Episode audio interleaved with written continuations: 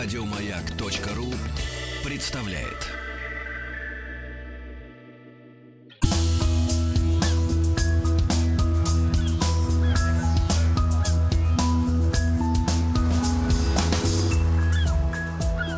Голубая лента. Друзья мои, да, в нашей студии э, сегодня Дмитрий Алексеевич Гутнов, профессор Московского государственного университета, доктор исторических наук, человек без вирус-стоппера на груди. Да, Да, Дмитрий Алексеевич, пока доброе да. утро. Здравствуйте. Дмитрий Алексеевич, вы же у нас из университета. Да? У вас там есть китайские студенты? Не то слово. Да вы что? Вернулись уже с каникул Не знаю, я только у меня одна, э, во-первых, у меня еще куча китайских студентов в консерватории. Вот. Э, И э, Они я что, очень надеюсь, что им продлят, продлят каникулы. Так. Что, ч- что обещает сделать Министерство образования? Вы нам это информируете из первых рук. Безусловно. Вот. Потому что вам не с руки будет в, этом, в марле так говорить. Это точно. Вот. Мы продолжаем. Мы продолжаем. Значит, э, я, я так понял, что довольно большое количество слушателей интересуется участием этих самых лайнеров, о которых я В рассказывал в Первой мировой войне. А, причем э, мне тут поступило, тут, оказывается, какое-то количество специалистов слушает, которые мне объяснили, зачем э, немцы топили Лузитанию, по крайней Зачем? мере, версия. Так. А, оказывается, в Англию на борту Лузитании ехало первым классом, о котором я говорил, довольно много финансистов. Э, Имея в виду дать субсидированный, субординированный кредит англичанам на ведение войны. Э, И среди них, по-моему, эту всю компанию возглавлял сын Вандербильта, о котором я вам рассказывал на одной из передач, Александр Вандербильт. И вот эта вот делегация обрастает большим количеством легенд, потому что кто-то пишет, что а, они еще с собой какие-то ценности везли, золото, Уже кредит слитки. везли. В общем, да. Э, И отсюда до сих пор непонятно, что они везли, и почему англичане потом после войны рылись в тех отсеках, где рвануло, а нигде не рвануло. А, Ну, неважно, но, по крайней мере, резон какой-то в этом есть. То есть, как бы сменить элиту финансового мира Америки, чтобы те, значит, э, не давали англичанам деньги. Вот. Но сегодня моя, мой рассказ посвящен не этому, а посвящен тому, как вот эти вот э, благолепные лайнеры большие становились рейтерами. Ведь Первая мировая война это, конечно, зарождение, так сказать, подводной войны, э, но с другой стороны, это появление вот именно вот такой специфической формы борьбы на море, как рейдерство. Э, То есть, когда, в принципе, до того, самые что ни на есть гражданские корабли, там перекрашивались маскировочный свет, на них устанавливались орудия, и они выступали в роли, ну, таких государственных пиратов, можно сказать. Вот. Причем этим грешили обе стороны, и немцы, и англичане, но у немцев это было развито больше, потому что сама по себе идея ам, переоборудовать эти лайнеры в случае войны в вспомогательные крейсера, она родилась именно в Германии. Англичане шли только э, за уже немцами в этом отношении. И сегодня... А зачем, кстати, их перекрашивали? Ведь, наоборот, логичнее прикинуться, так сказать, гражданским. И когда Нет, лошок подойдет поближе, его прямо и с- прособачить. Нет, э, ну о чем вы говорите? Они же как бы все-таки становились военными кораблями. Начиная с июля 1914 года все морские державы стали комплектовать свои корабли по нормам военного времени.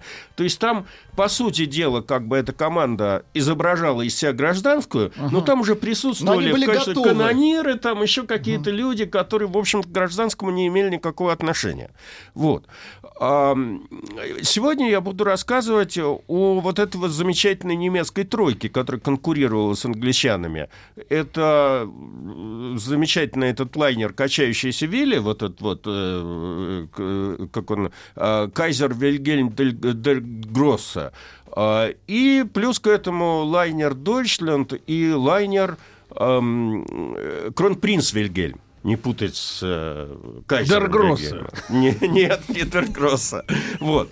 А, из них, э, ну, э, начну я все-таки с Кайзера Вилли, потому что он в свое время там взял эту голубую ленту Атлантики, по-моему, в 1898 году. Его, в общем, война его застала не в портах, а в море. Поэтому его достаточно быстро э, переоборудовали в э, рейдер, в вспомогательный крейсер. Uh-huh. 26 августа 1914 года он принял свой, э, можно сказать, первый и последний бой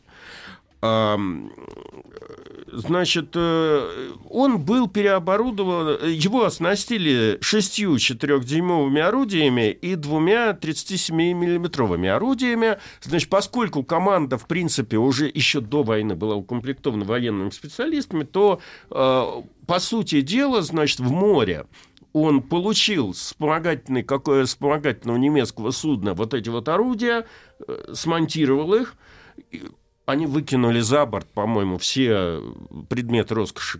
Как есть, за борт? Все... Увеселительные предметы. Ну, они были не нужны. Ну, за борт-то куда же? Это кощунство.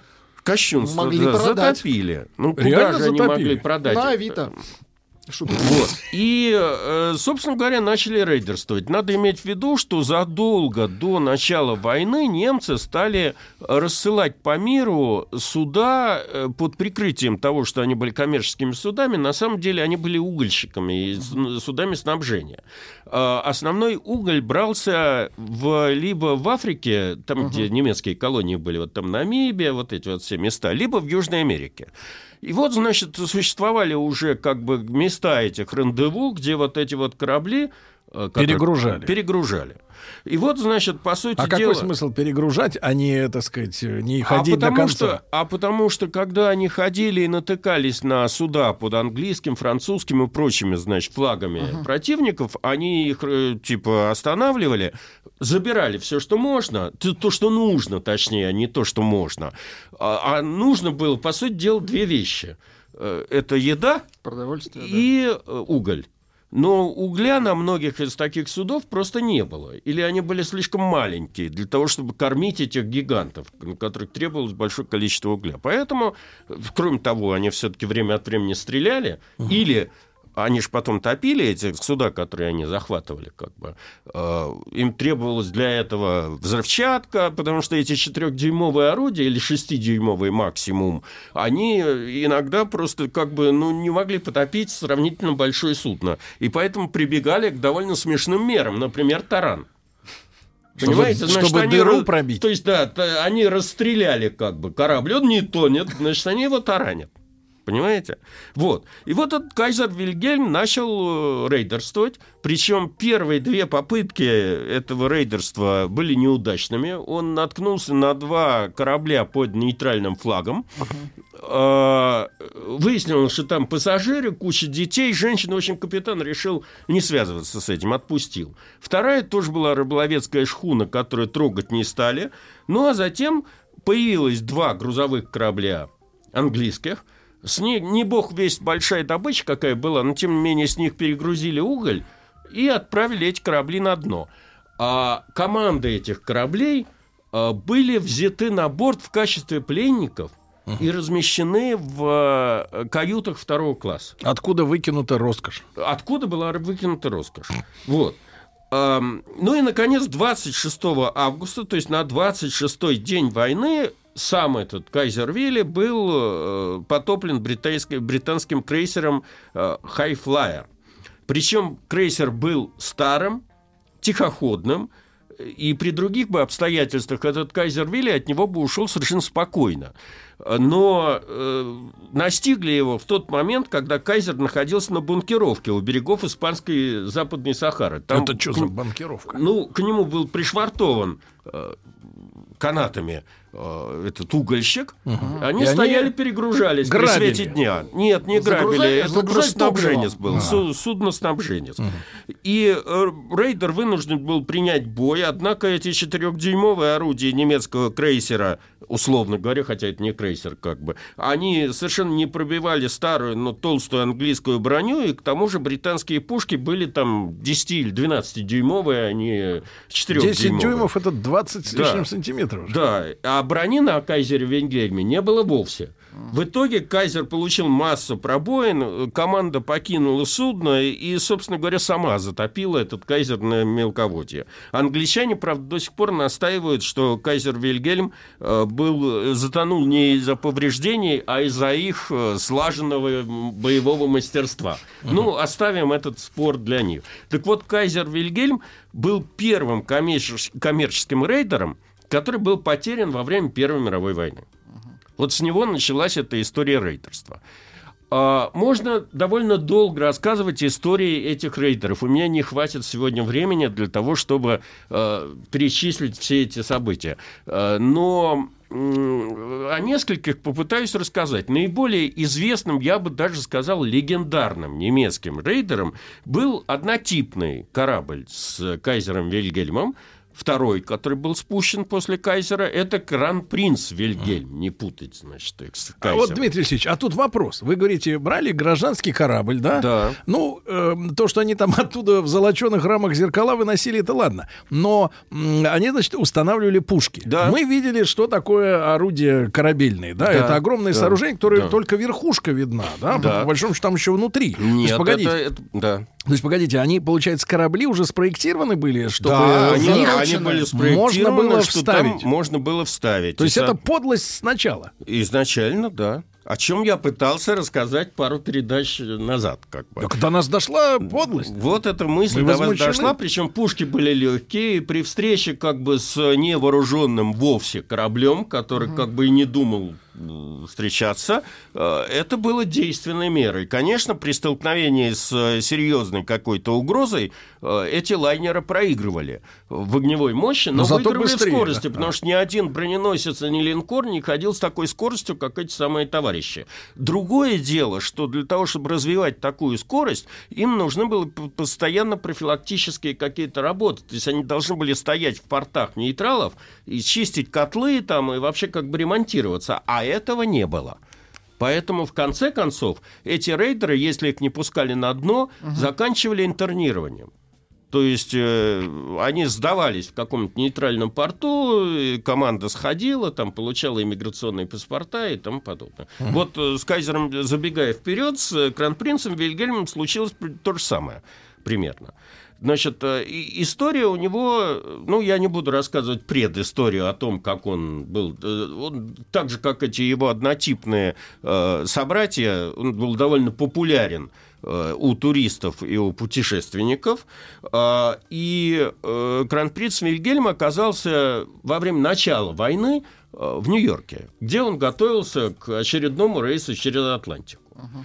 А Правда, я уже сказал, что команда была, в принципе, подготовлена для ведения военных действий, то есть она, там среди них уже присутствовали какие-то чины военные.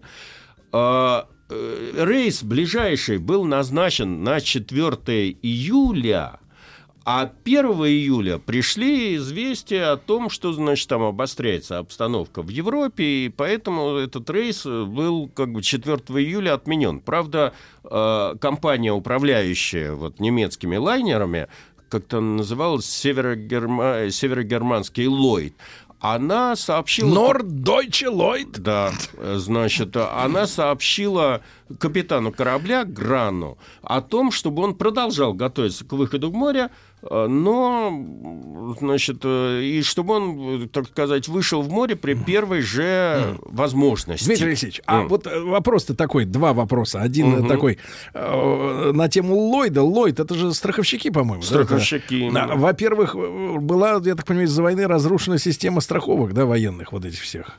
Что значит Не военных, военных а просто судов гражданских. Ну, естественно, война вообще как бы такая ситуация. Не предусматривает компенсации, да. да. А второй вопрос. Вот общее количество, ну хотя бы плюс-минус, как говорится, 200 а, вот э, кораблей, которые бороздили в это время вот Атлантику, ну порядок хотя бы, сколько их было? У, у- у Порядка- немцев, у англичан, у Я не американцев. знаю, я не смотрел, но я думаю, что примерно было 2000, 2000 единиц. Две Если- тысячи? Да, да. Огромное но, но количество. они же ходили... Ну вот вы же знаете, как сейчас дело происходит, когда для коммерческих каких-то интересов, там, допустим, русское судно прячется под камбоджийским флагом. Ну там же эта ситуация вот возникла тогда впервые в Первую мировую А, войну. это она родила такую да, ситуацию. да, поэтому очень многие как бы суда прятались под флаги нейтралов, э, Ага. и их должны были вычислять. Там, например, ряд судов, о которых я буду говорить, они вообще под немецким, французские барки там э, везли про- продовольствие из Аргентины в Европу под немецким флагом, чтобы не попасться рейдерам, Немцам. немцам. Значит, а немцы... А это фейк был? То есть они не Ну, были зарегистрированы как немцы? Нет, нет. Или просто они, флаг они, вывесили? они прикидывались Ну, немцами, обманка, да. значит, немцы отправляли досмотровую команду, выясняли тут же, что никто ни бельмес по-немецки не знает, что это на самом деле французы, и пускали на дно этот корабль. Ух ты. Да. Очень жулики. любили пускать на дно, там же везли, ну, ну, экономика Европы была разрушена, же, значит, Ну да. естественно. Им требовалось большое количество провианта. Провиант закупался в Аргентине, как и сейчас, аргентинское мясо. Это мороженое мясо в больших количествах везлось в Европу. И любимым делом немецких рейдеров было перехватывать вот эти вот э, пароходы с мороженым мясом. Значит, э, англичане не получали этого мяса. Ну и, соответственно... А было- моряки ели вырезку. ну, Немецкие И от стейки, этого да. получали другие проблемы. Так. Э, Болезнь там, типа, бери-бери, там, значит, вот это, знаете, это такая, ну, не цинга, но это из такого же рода. Это когда э, вот цинга – это отсутствие витамина С, а бери-бери – это болезнь тоже моряков, э, отсутствие витамина В. М. Э, Боли в икрах ног, следящиеся глаза, там, А в чем содержится витамин? М? В чем содержится витамин Б? Почему они В- его не не доедали? знаю, в рисе, по-моему, вот что-то в этом духе. В мультивитаминах содержится Да, витамин Б. мультивитамины. Понимаю. Вот. Так вот, вернусь э, к Кран-принцу Вилли. А, Когда, собственно говоря, началась война с 1 на 2 число, команда Кран-принца начала лихорадочно готовиться к выходу в море. Это выражалось в том, что они сбивали, опять же, эти все украшения, значит, готовили корабль, там, снимали э, и за ненадобностью оставляли на берегу разного рода Побрякушки. побрякушки, там это мебель дорогую и прочее, и прочее, и прочее. И дальше встал вопрос, что делать дальше. 3 августа, как известно, немцы вторглись в Бельгию. И тут настал час истины. Как отнесутся американцы к тому, что этот громадный корабль, пришвартованный в Нью-Йоркском порту, выйдет в море? Немецкий. Немецкий причем. А, ну, по- видимо, пока американцы как бы еще не расчухались и, в общем, жили мирной жизнью. И еще второе обстоятельство сыграло тут свою роль.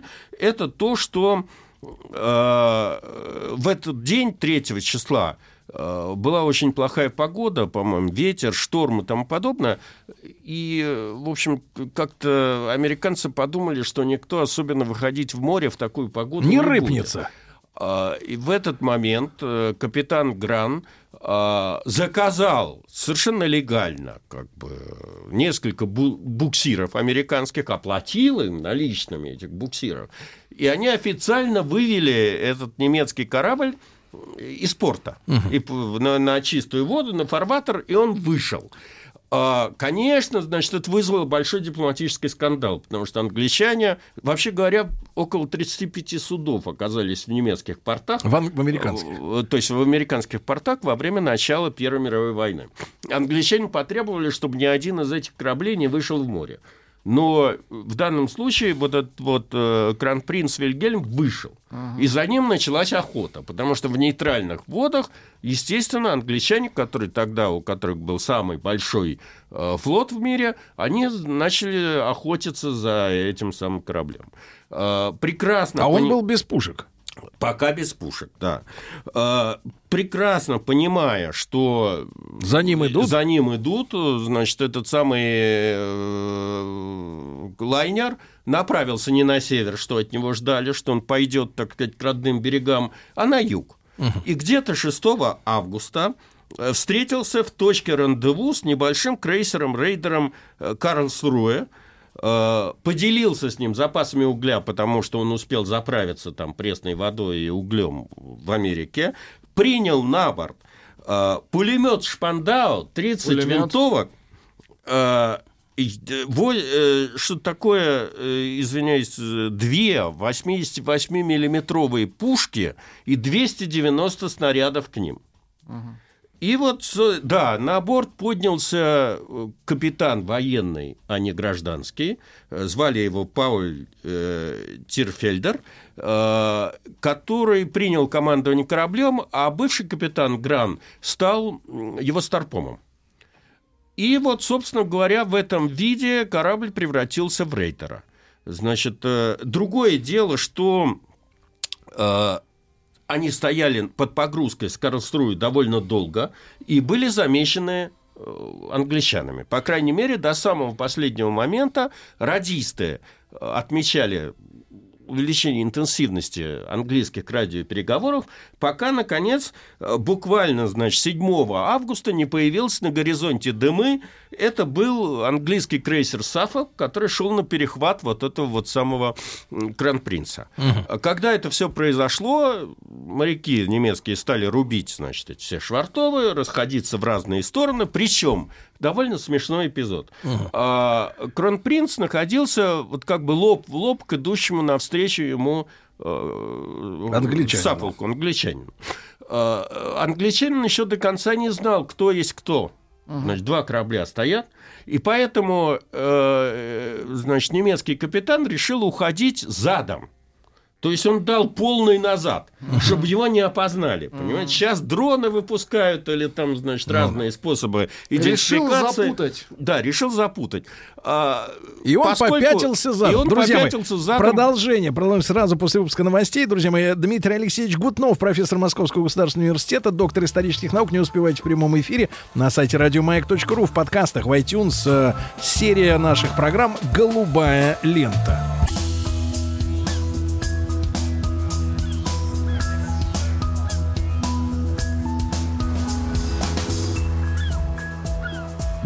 Голубая лента. Итак, друзья мои, началась, я напомню, значит, Первая мировая война. э, э, Вилли, Вилли, да, вот, Вилли, кронпринц, да. кронпринц Нет, ушел, да. у- ускользнул из американского порта, и пока он там перегружал барахлишко в открытом море, в океане, э, его обнаружил, но еще не понимая, что это конкретно. понимая, да. что это за корабль. И тот начал сдавать зад. задом. Причем он действительно оказался неузнанным, потому что англичанин выбрал Карлсруэ, значит, как более известный ему как бы корабль, и погнался за ним. В связи с этим э, А тут Кронпринц, обознатушки вышло. э, Кронпринц благополучно ушел э, и направился к Азорским островам. Причем э, в последующее время они продолжали активно, значит, вот как раз монтировать эти самые свои пушки, э, значит, устанавливать пулеметы, ячейки для стрельбы и прочее, и прочее. Вот, э, пока, и, собственно говоря, у Азорских островов они приняли на борт у другого какого-то угольщика еще запас угля, и, собственно, началась его боевая служба этого самого кайзера Вильгельма. То есть э, Кронпринца. кронпринца Вильгельма. Первые две недели были не столь успешными. Попалось два нейтральных парохода. Один датский вообще, а второй, он был, конечно, не нейтрал. Шел пустой на, на этом самом э, пустой, по сути дела, корабль русский под названием Пегас. Э, Причем возглавлял, он был приписан к Клейпае, возглавлял его какой-то азейский немец, который не знал о том, что началась война. Вот. И на, когда ему немцы об этом сообщили, он, сказал, он спросил, «Чё- Прибалтийский чё, куда немец, мне да? возвращаться-то? В общем, поскольку он был немец прибалтийский, его пропустили. Вот. А да вот, Дмитрий Алексеевич, а вот вы говорите, датчане шли, а Дания-то отсиделась, что ли, получается? Да не отсиделась в данном И их никто не дергал. Нет. Более того, через Данию, Германия, Дания, Ленин-то из Швейцарии ехал. Он, значит, сначала достиг немецкого берега, потом через Данию и оттуда паромом в Швецию. Вот. А, и, наконец, э, через три недели только, и э, после э, в начало своего рейдерства Кран-Принц обнаружил первое судно. А, Это был пароход, английский пароход «Индиан Принц». А, Судно было остановлено, досмотрено, на борт э, к вилле было перегружен запас угля и груз свежего мяса, что было очень приятно команде. А, Вся команда английского парохода была взята в плен, размещена, значит, на корабле. Ну и, и сам корабль потоплен э, подрывом. А, После этого, буквально через несколько дней, после очередной встречи с двумя снабженцами, рейдер в 200 милях к востоку от Буэнос-Айреса перехватил довольно большой британский рефрижератор. Пароход «Ля, Ля Карентина» с семью с половиной миллионами фунтов мяса мороженого. Жить не то жить. Э, жить не то жить. На самом деле, значит, э, да, и они даже сняли с этого корабля две английские пушки. Пушки, правда, были старые и, с боеза... и без боезапаса, но тем не менее, Ну, пригодятся. э, да, они выглядели очень внушительно. Успешная охота, вот это вот особенно за последним кораблем, потому что подобное количество мяса, что-то это, это хватало Британии на несколько дней в условиях военного времени. Погодите, Они а сра- мясо-то отправилось кормить акул? Э, Нет, зачем? Они Ну, забрали отправились себе. кормить экипаж и пленных. А. Вот. А, Так вот, э, именно вот эта вот успешная охота Кран-Принца, она привела в ярость британскую общественность, пресса там э, метала грома и молнии, и, в общем, как бы ми- военному министру Черчиллю пришлось объявить в парламенте, что они, это, э, этот корабль личный враг Британской империи, и, в общем, начать за ним охоту. Серьезно. А тем временем этот рейдер продолжал рейдерствовать. Следующей жертвой этого корабля 28 октября стал парусный барк «Унион», с тремя, с с тремя с половиной тысячами тонн угля на борту. Уголь был перегружен, корабль был потоплен. А, Экипаж передан, забран на борт, и потом вот во время встречи с очередным снабженцем они вместо угля отдавали А- этим снабженцам пленных. пленных. да. Мгм. Абсолютно верно. Ну же кормить надо еще.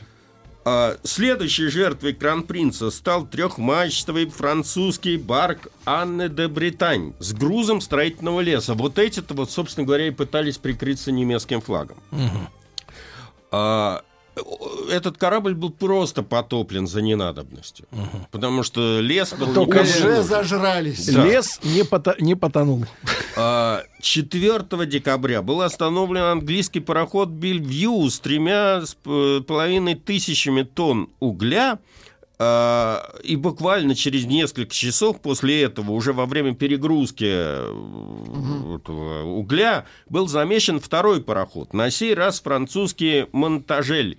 Э, Такое ощущение, что вот э, э, бандит грабит человека, тут другой Именно. выходит из подъезда. Погоди, стой, иди сюда, сейчас я у него бумажник. Сейчас я вас сейчас я вас- обслужу. С монтажель собрали большое количество съестных припасов.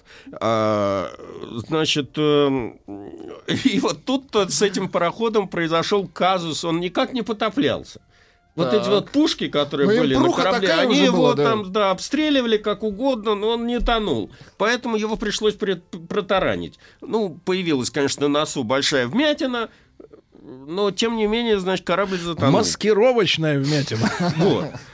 А, значит, после вот этих вот всех рейдерских захватов, вместе с углем с последнего э, снабженца, эти моряки Кронпринца получили, э, значит, приказ, э, ну, они получили, во-первых, известие о том, что они выполнили все задания и, в принципе, могут идти на в какой-нибудь нейтральный порт на интернирование.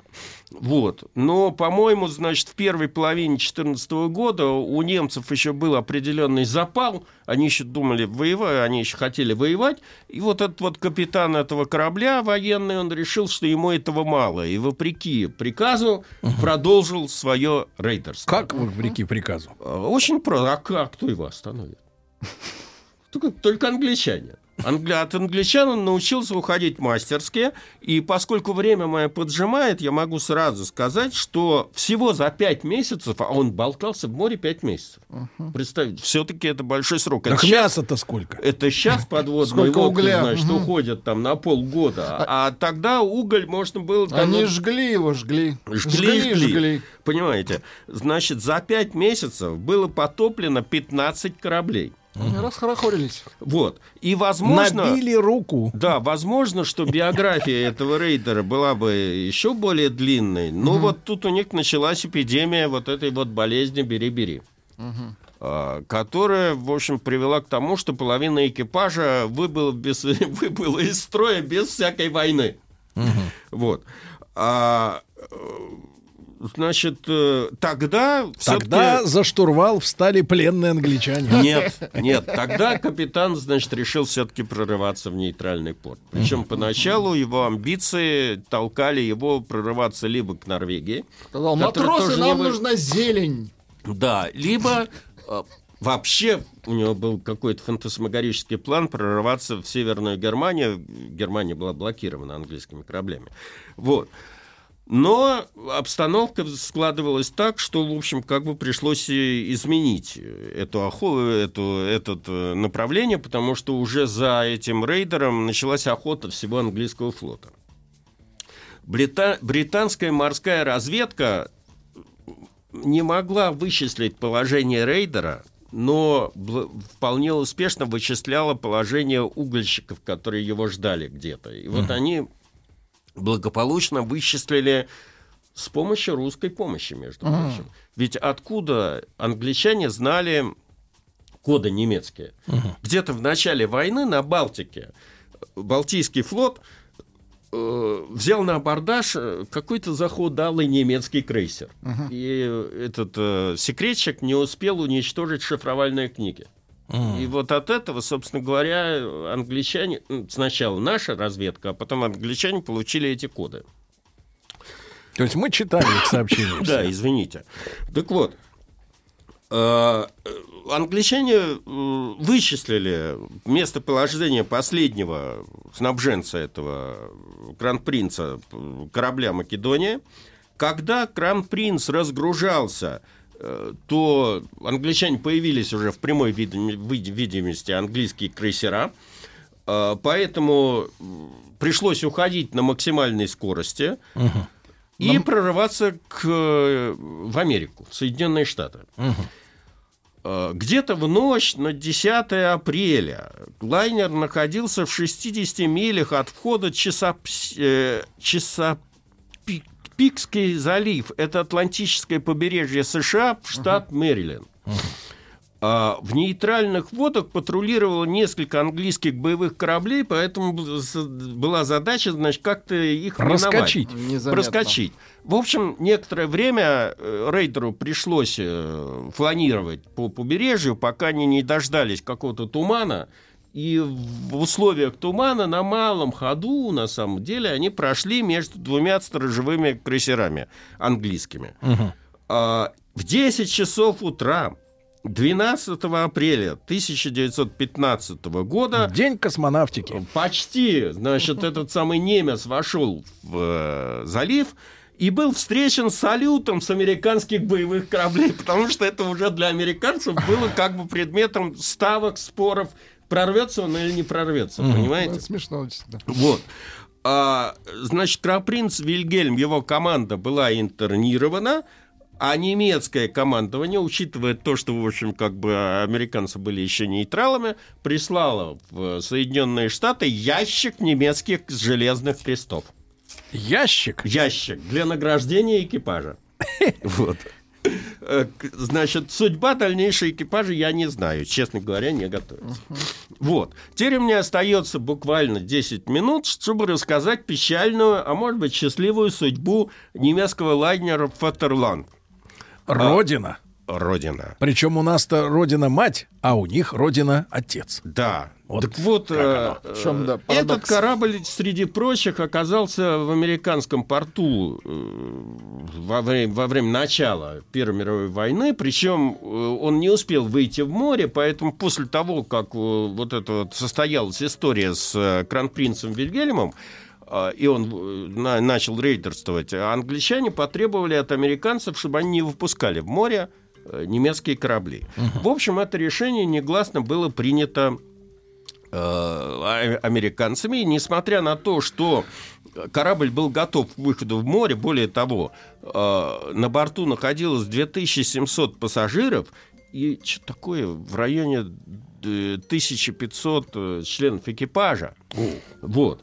Ну, я имею в виду не, не только самих моряков, но и стюартов, поваров там Ну и да, прочего обслуживающего И персонала. кочегары. Да, все были размещены по своим каютам. В общем, по сути дела, пары разведены, но в этот момент, э, значит, этот гигантский пароход, в общем, как бы в море не выпустили. Рейс был отменен, и э, этот немецкий пароход остался у причала.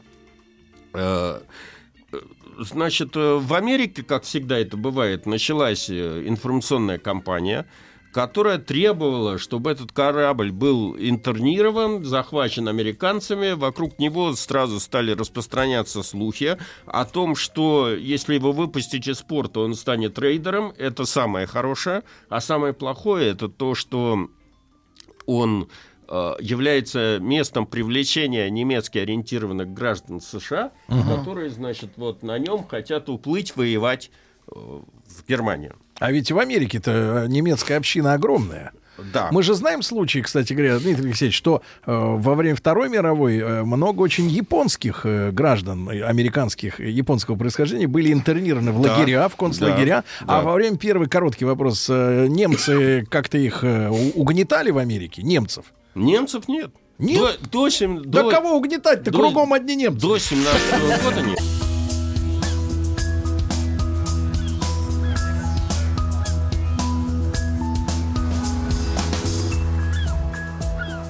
Голубая лента. Итак, товарищи, э, Дмитрий Алексеевич Гутнов с нами. Э, В американских портах стоят немецкие корабли. Да, значит, в общем, мы с вами остановились на том, что Фетерланд остался у стенки и на самом деле требовал для своего содержания огромного количества денег. Первое время это все упра- уплачивалось э, вполне регулярно, вот это вот Norddeutsche Lloyd. компании. Но потом платежи прекратились, естественно, по мере того, как э, финансовое состояние Германии становилось все хуже и хуже. И э, корабль долгое время, в общем, находился совершенно бесхозным, как бы брошенным. Э, В итоге почти всю войну до 1917 года так этот Фатерланд простоял в порту Нью-Йорка. Э, 5 апреля 1917 года 200 американских солдат во главе с офицером поднялись на его борт. А Там- 200-то зачем?